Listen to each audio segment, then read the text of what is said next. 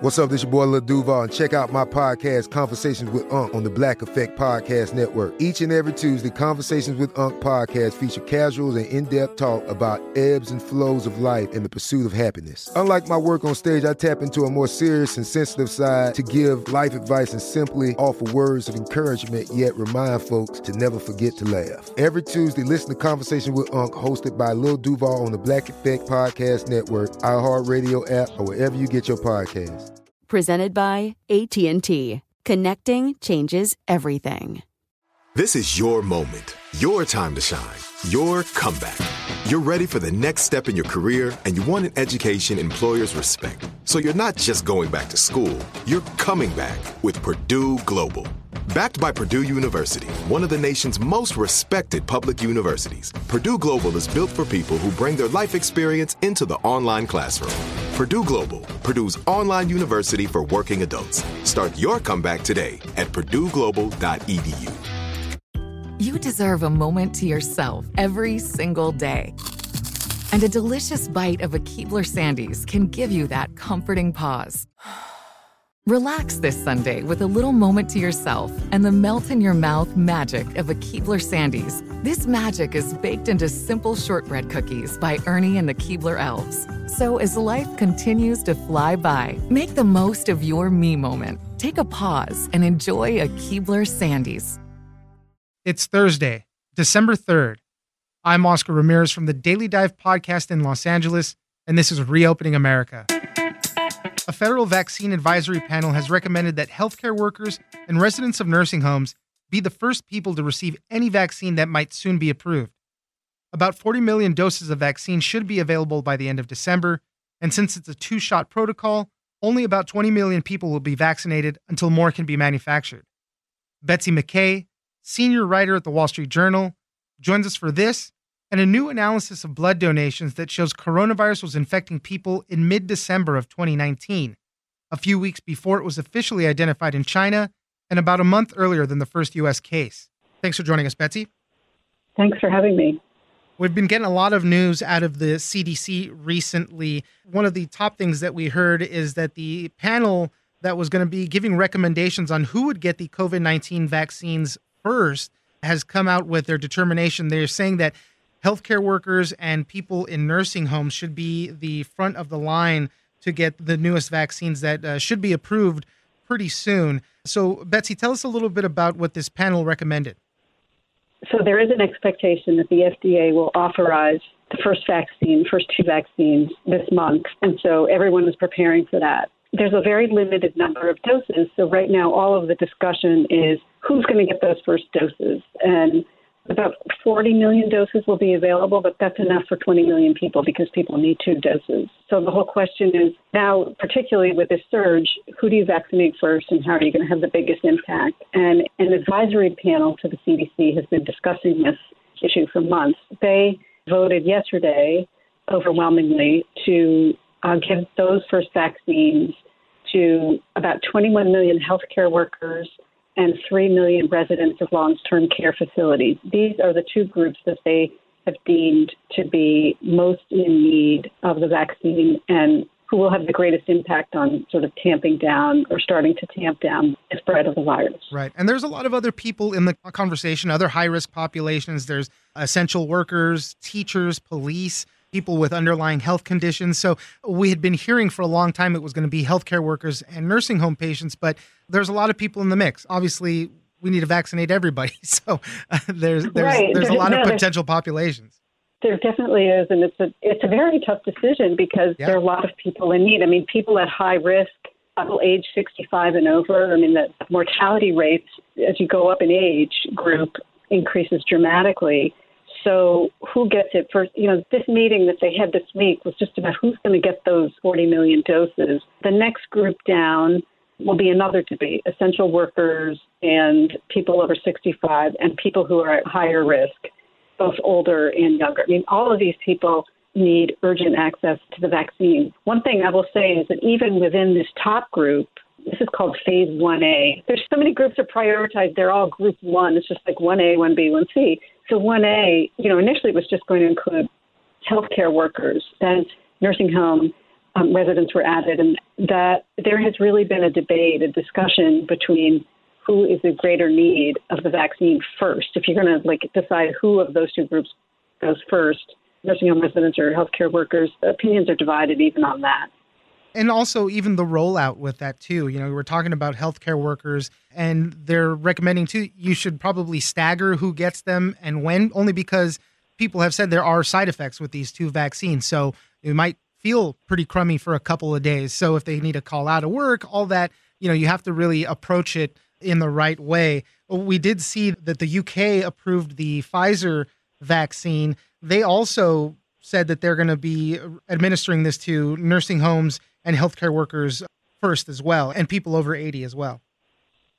Yeah, I mean, so the reason to give it to healthcare workers is um, these are people who are are protecting everybody else. So there's there are kind of justice and ethical reasons for giving it to them, and also practical reasons. The justice, the ethical reasons are obviously these are the people who put their lives on the line to save others.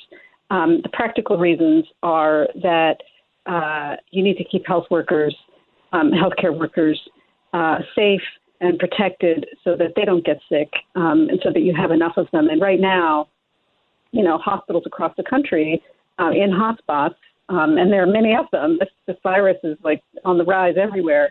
Um, you know, hospitals are having trouble keeping numbers of staff, and many are actually having to have uh, help employees who have tested positive for COVID 19 but aren't sick.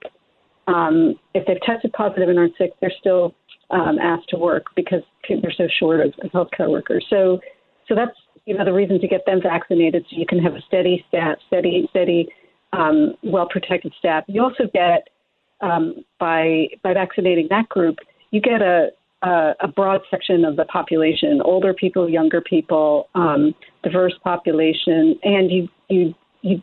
There are many healthcare workers who are themselves at high risk, so um, there's a benefit to them the reason for nursing home um, residents is, um, you know, very compelling. I mean, 40% of the deaths are are among residents of nursing homes. So they are these are people at the highest risk.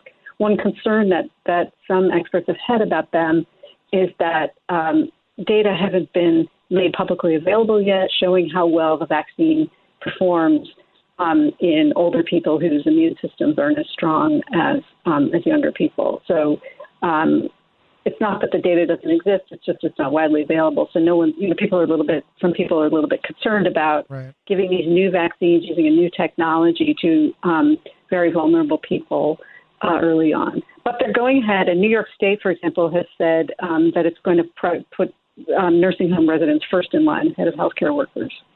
The other interesting news that came out of the CDC and this might give a lot of people relief who said, Man, I was so sick in early December, mid December, that I swear I had coronavirus back then. We're starting to learn more about basically that it was around in mid December in the United States, weeks before it was officially identified in China, maybe about a month earlier than people first said here it was in the United States. And the CDC analyzed blood donations and they found out that some of that blood had antibodies for coronavirus. So, what did they do to find this all out? So, blood donations aren't normally kept this long, um, but this was a, a group of samples, blood donations, samples from the Red Cross that had been kept for analysis of another virus, and they were repurposed and sent to the CDC for the CDC to analyze for evidence of how early on in the in the pandemic there may have been cases in the U.S. So those researchers actually found they looked at December and they looked at a period in January, and they did find a few cases in December. There is a caveat. There is what's called cross reactivity sometimes with coronaviruses, and you can't, or with viruses, and um, with some of the samples, it's not 100% certain that they were infected with this particular SARS SARS virus. It might have been another coronavirus. But this group did do um, extensive testing and did find um, um, that there were, you know, some cases, and so uh, of this particular virus. So, you know, there's no indication from what they found that it was spreading in the U.S. Um, that early on. These would have been isolated cases, mm-hmm. um, nothing big enough to pick up. And the same in early January. So, um, and and you know, others have been looking at this. It's, it's interesting to, to know that, you know, through the blood supply, you can go back in time and sort of try to piece together what happened. Um, right. You know, using and, this methodology. And it does raise a lot of questions, though, about the origins of the virus. Obviously, you know, if it was circulating a lot earlier than we thought here in the United States, especially, yes. where was that jump? Where did it happen? What states? What locations? Were these blood samples from where they found out that the coronavirus was there? They're from nine states across the U.S. The ones um, where uh, there were some positive samples found in December were all West Coast, California, Washington State, and uh, Oregon, I believe. Again, very, very few and isolated cases. And so, you know, in January, the samples found in January were more widespread. There was Connecticut. They looked at samples from Michigan, um, you know, a few other states. So it really it, it does show um, or suggest, I should say, that um, that there were what they would call importations or you know separated introductions. There's no indication from any of this that there was actual spread that early on. You know, I guess the obvious question then rises: Well, is the virus really from China? And you know, this is a coronavirus that very closely, you know, resembles coronaviruses identified in the bat population in China. So right. it doesn't, you know, it doesn't really raise the question that oh maybe that this virus came from somewhere else besides China. What it does suggest is that as the you know the number of cases was starting to build up in China, there's obviously a lot of global travel. Big lesson here is we're a global world, right? right, exactly. Um, and it's it's it's not too surprising that there were isolated cases in the U.S. and there have been, you know, studies in, um, that have found cases here and there in in Europe. One in Germany in late December. Certainly by January, you know, there were there were cases, more cases in the U.S. Um, than we knew at the time. Yeah, and that's going to be one of the next big phases of this as we continue to learn about this virus. You know, we're finally getting vaccines, we're finally getting therapeutics for all of this to treat this better and more effectively. And then we're going to circle, have to circle back completely around to back to the origins. And I know there's a couple of studies already underway that are going back to look at that. Um, so we're going to continue learning about this thing for some time. Uh, you know, uh, hopefully we get over it as as far as vi- you know vaccines and all that are concerned. But this virus is going to be with us for some time, and we're going to constantly be learning about it most um, public health experts believe that um, this is not something a virus that we can eradicate or you know drive back into nature. Uh, at this point, we're we're going to have to live with it. Um, with treatments and vaccines, we can manage it, and it you know will be like every other virus out there right. that's a threat to us that we um, that we just have to um, make sure we avoid. So the benefit of knowing the origin is, you know, if you find find the origin, that's not only scientifically interesting, but it helps you figure out how to prevent more viruses like it from um, from spilling over from animals into the population and starting to um, spread. Betsy McKay, senior writer at the Wall Street Journal. Thank you very much for joining us. Thank you very much. I'm Oscar Ramirez, and this has been Reopening America. Don't forget that for today's big news stories, you can check me out on the Daily Dive podcast every Monday through Friday. So follow us on iHeartRadio or wherever you get your podcasts.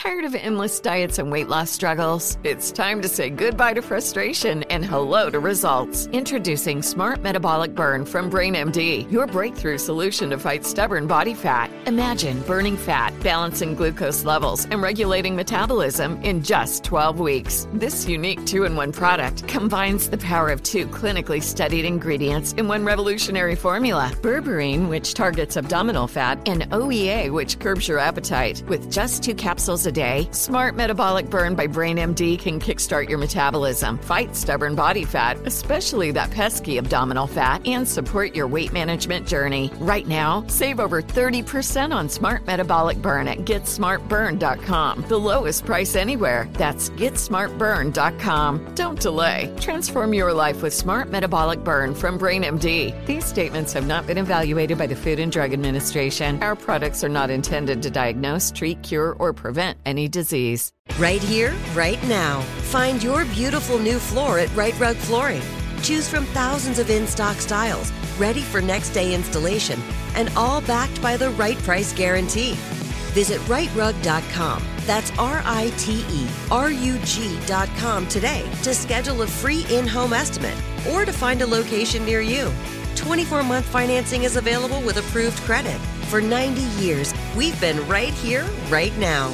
Rite Rug Flooring. Whether you're a savvy spender maximizing your savings with cashback rewards, a thrifty rate watcher seeking the lowest interest, or a travel enthusiast looking for extraordinary perks, Kemba Financial Credit Union has a visa to complement your lifestyle and unique needs. Apply today at Kemba.org to unlock a limited time 2% cash back on purchases and pay 0% interest on balance transfers for an entire year with a new visa from Kemba. You deserve a card that works for you. Restrictions apply. Offer ends June 30th, 2024.